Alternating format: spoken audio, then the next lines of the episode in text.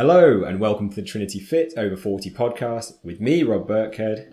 And me, Ben Hughes. We are the co founders of Trinity Transformation and creators of the Fit Over 40 method. And for more information about what we do, go to www.fit40info.com.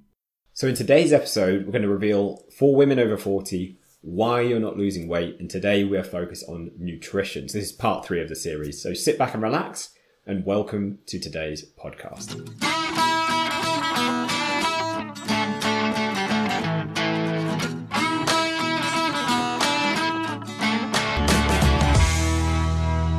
So, we speak to a lot of women in their 40s and 50s who are looking to drop a dress size or two but struggling to see any movement with their weight. They are trying all the plans and all the programs which worked in their 20s and 30s, but then stepping on the scales at the end of the week and seeing zero movement.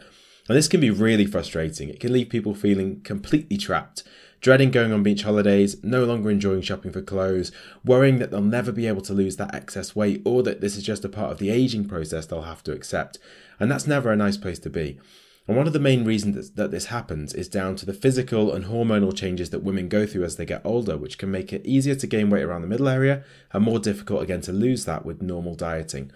Now, the good news is there is a quick and easy way to escape from this situation, and it usually just comes down to getting a few simple things right so, over the next few podcast episodes, we're going to go through the most common reasons that women over 40 struggle to see movement on scales and our most effective strategies to get the scales moving, drop those couple of dress sizes, and feel amazing in all your favourite clothes.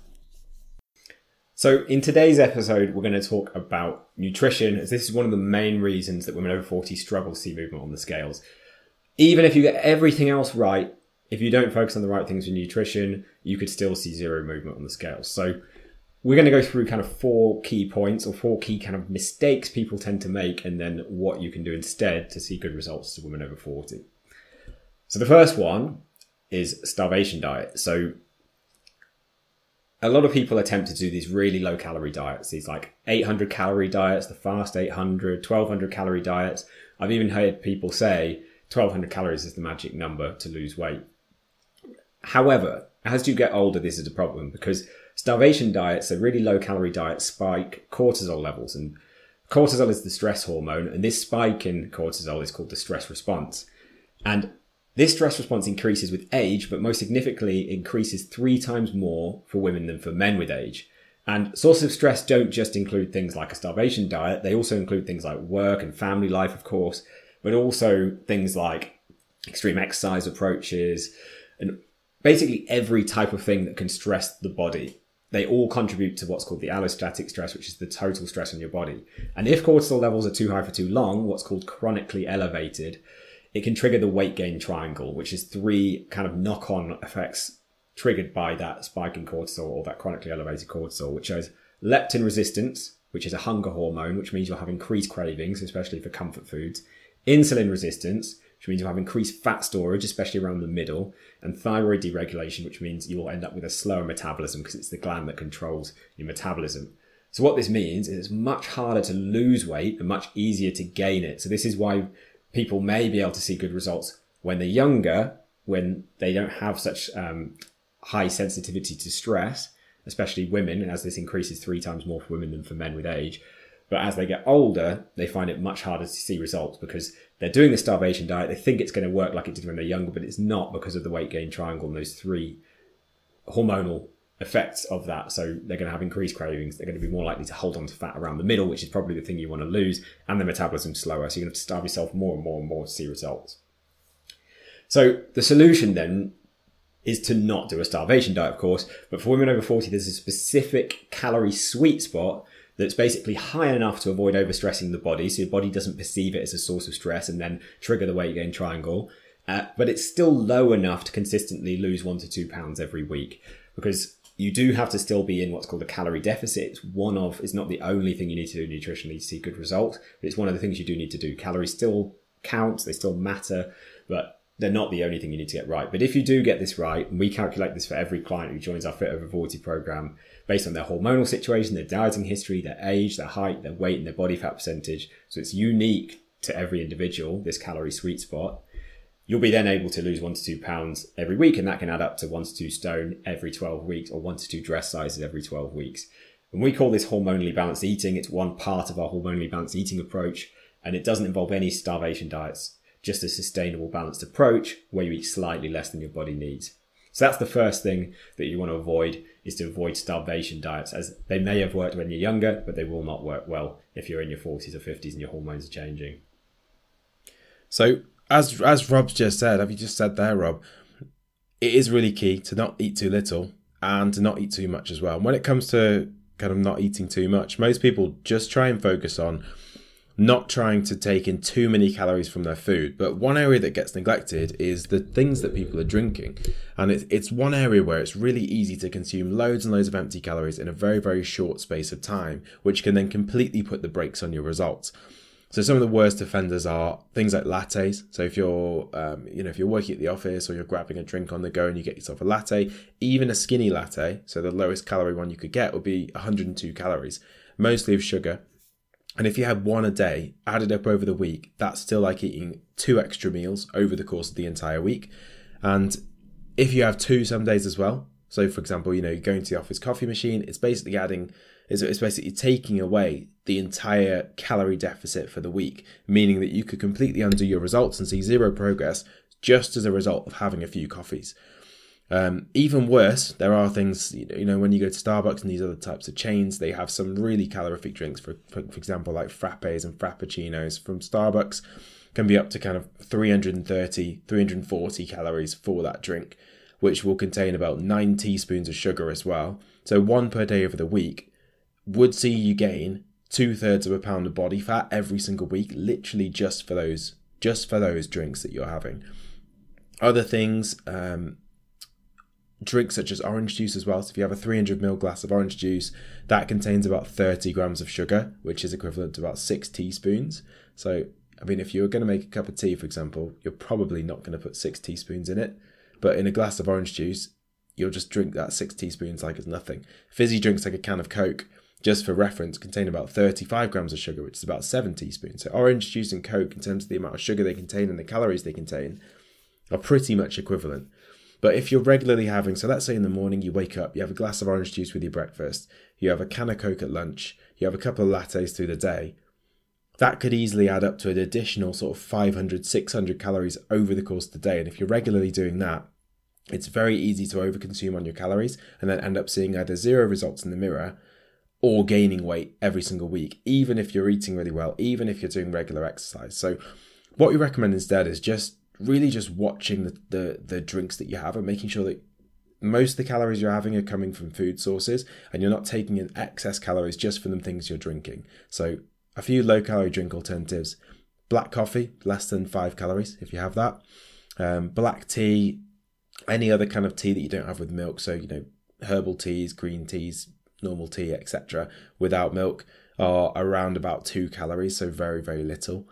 Um, things like tea with co- tea or coffee with milk. So if you just make it normally and add milk rather than having something that's like a latte that's you know ninety percent milk with sugar in it. A normal cup of coffee or tea with a bit of milk is about 10 calories to 30 calories, depending on how much milk you put in. If you are going to have fizzy drinks, if you if it's something that you want to have in your routine, things like diet coke, any other diet drink are a good way of doing that because they're sort of less than one calorie compared to like 130 or 140 so calories for a can of coke then instead of something like orange juice, you could either do like a healthy smoothie, so blending up, you know, do like spinach and lemon and banana, something like that, um, which probably is actually quite similar in terms of the calories, but you've also got all the vitamins and minerals and fiber and etc. that comes with that. Or you could just do like lemon water or like any water that you can you can infuse it with fruit or mint or cucumber, make something up like that. You can have a very low calorie drink. It's only a few calories or the best drink to have, which is what I tend to stick to myself, which I've uh, always got on my desk next to me while I'm working, is just drink water. Just just get into the habit of drinking plain old regular water. I'll just have I usually have a coffee, either uh, with milk, just a little splash of milk in my coffee, or I'll have a green tea, or I'll have water. That's pretty much pretty much it. And if you can stick to these kind of low calorie options for drinks, it makes it much much easier to see results, and you kind of you remove any chance of undoing your progress. Because the thing is, if you're, let's face it, if you drink like a, a latte that's like 200 or so calories, it doesn't fill you up. You don't feel any more full after having that coffee. You don't have you don't go and just like for your lunch, you're just gonna have a 200 calorie or 300 calorie frappuccino, and that's gonna fill you up. You're probably gonna have the frappuccino and then the lunch on top of it. So food is the thing that actually fills you up. So if you can try not to take up too many take in too many calories from what you drink, it makes it much much easier to succeed. Following on from that, then we have alcohol. So again, there's a lot of hidden calories in in all drinks. Like Ben said, well, not all drinks, but a lot of drinks people are drinking some of the lower calorie ones Ben gave you there are great choices, but alcohol is potentially even more dangerous. So there's a lot of hidden calories, and one of the reasons for this is because if you look at the calorie breakdowns of different nutrients, alcohol is the second highest most calorie dense nutrient are after fat. So if you're having pure fat, so like if you drank olive oil, that's nine calories per gram. So it's pretty calorie dense, whereas carbs and protein, and a lot of people hate on carbs, but carbs are four calories per gram, as is protein. So actually, carbs are not as calorie dense as fats. So things like butter, things like oil, even things like avocado are quite high in fat, peanut butter that people can think they, they can be healthy in moderation, but they can be very high in calories. But alcohol is seven calories per, per gram, so it's pretty close to like pure fat. So things like wine, especially, are very high in calories. So like a bottle of wine is 625 calories, which some people will easily drink over an evening, and that's like a fairly substantial meal on top of the meal. And the problem is, it's not just the calories from the booze. So, from the wine or a cocktail, some cocktails on their own, just one are up to 500 calories. They're often full of sugar as well. But it's not just the alcohol calories, it's what that then means you do. So, alcohol increases appetite and suppresses suppresses your inhibitions. So you'll end up eating way more once you're under the influence as well. So so many people end up eating loads of crisps or loads of nuts or ordering something when they're out with their friends that they wouldn't normally or eating six slices of pizza when they were only going to plan to eat two. And on top of that, it's not just what you eat on the night, it's also what you eat the next day. So hangover cravings also mean you eat way more the next day, partly because alcohol really disrupts sleep, which will increase hunger hormones. So disrupted sleep has an impact on hunger hormones, um, but also just because you've had that alcohol, it will give you kind of the munchies. And on top of that, you're probably not going to feel like exercising if you have the hangover. So you can easily end up consuming, and I've seen this in, in many of our members, like two and a half to 3,000 calories every day over the weekend from alcohol, plus like the crisps, the dips, the nuts, and other alcohol craving related food indulgences. So it's not just the alcohol, it's not just the three glasses of wine, it's then everything else you end up eating on the day and the next day, and then maybe even the day after that as well. So what we recommend, if, if you do want to see really good weight loss results, is to choose alcohol free or low alcohol versions of your favorite drinks to, so that you basically don't consume too many calories from those, or pick lower calorie um, alcohol alternatives. So things like a gin and tonic, a sim- single slimline gin and tonic, bit of a tongue twister, is about 50 calories, 50 to 60 calories with a diet tonic, whereas a glass of wine is about 200, like a large glass of wine, which is what most people will have, often even more than a large glass. So you can have four single slimline or diet gin tonics to your one glass of wine. And you can make it really big. You can fill it with, with ice. Other lower calorie alternatives, things like Prosecco as well. It's about 90 calories for a glass. The glass is smaller, but it's still like half as many as wine. So every time you're kind of having a drink, you're only having half as many calories. And then I would avoid cocktails altogether because they're all pretty calorific. Um, as well. And then you can have loads of alcohol free versions as well. So things like alcohol free beers are about half the calories. Um, or even less sometimes of the full calorie alternative as well. And it's all these little marginal gains that add up to see really good results. So it is possible to enjoy alcohol without sabotaging results. And a lot of our members do still drink alcohol and see good results, but it has to fit into your overall plan and it has to not blow the calories out the window in terms of alcohol and in terms of food. So what we do is we help our clients inside our Fit Over 40 program to find this balance for them. And it's different for everyone because some people want to drink more, some people want to drink less. And it's just about balancing it over the week and finding a way that means they can still enjoy themselves and still drop that one to two stone and one to two dress sizes every 12 weeks. So the next thing to focus on, the next problem people run into is is not taking in enough protein. So the recommended daily allowance of how much protein you need each day is kind of just the amount to survive rather than to thrive.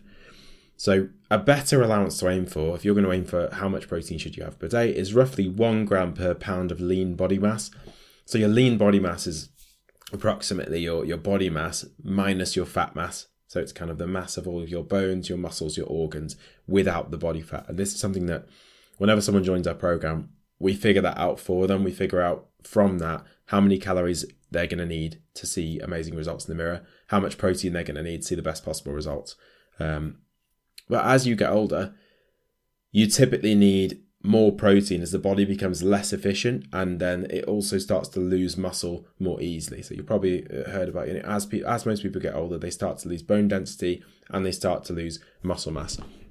And i think we talked about in the um, in the last episode when we touched on exercise that if you're going to try and maintain muscle and bone density, it's really, really important to do some form of weight based exercise. So, inside of Fit Over 40, we use a type of training called LIST training, which stands for low impact strength training. And it's, it's essentially lifting weights in a slow and controlled way, but this helps to basically maintain muscle mass and maintain your bone density as well. And protein is really, getting enough protein is really important alongside that because protein is basically the building blocks of your muscle and it helps you to retain muscle, it helps you to feel firm, feel toned, feel youthful, gain strength, stay fit, and stay healthier. So that's why it's kind of really key to hit a decent amount, a decent protein intake. So again, one gram per pound of lean body mass, especially if you're doing the most effective type of training to lose body fat as a woman over 40, which is LIST training. You need that protein to fuel those workouts. The other very convenient advantage of protein is it's more difficult to digest than other the other nutrients. So the main nutrients are kind of protein, carbs, fats. I guess you could say alcohol, but I mean, we're hoping that alcohol is not one of the main sources of food you're taking in on a weekly basis. But compared to carbs and fats, protein is a lot more difficult to digest. So about 30% of the calories that you take in from protein are used to break it down and used to digest it.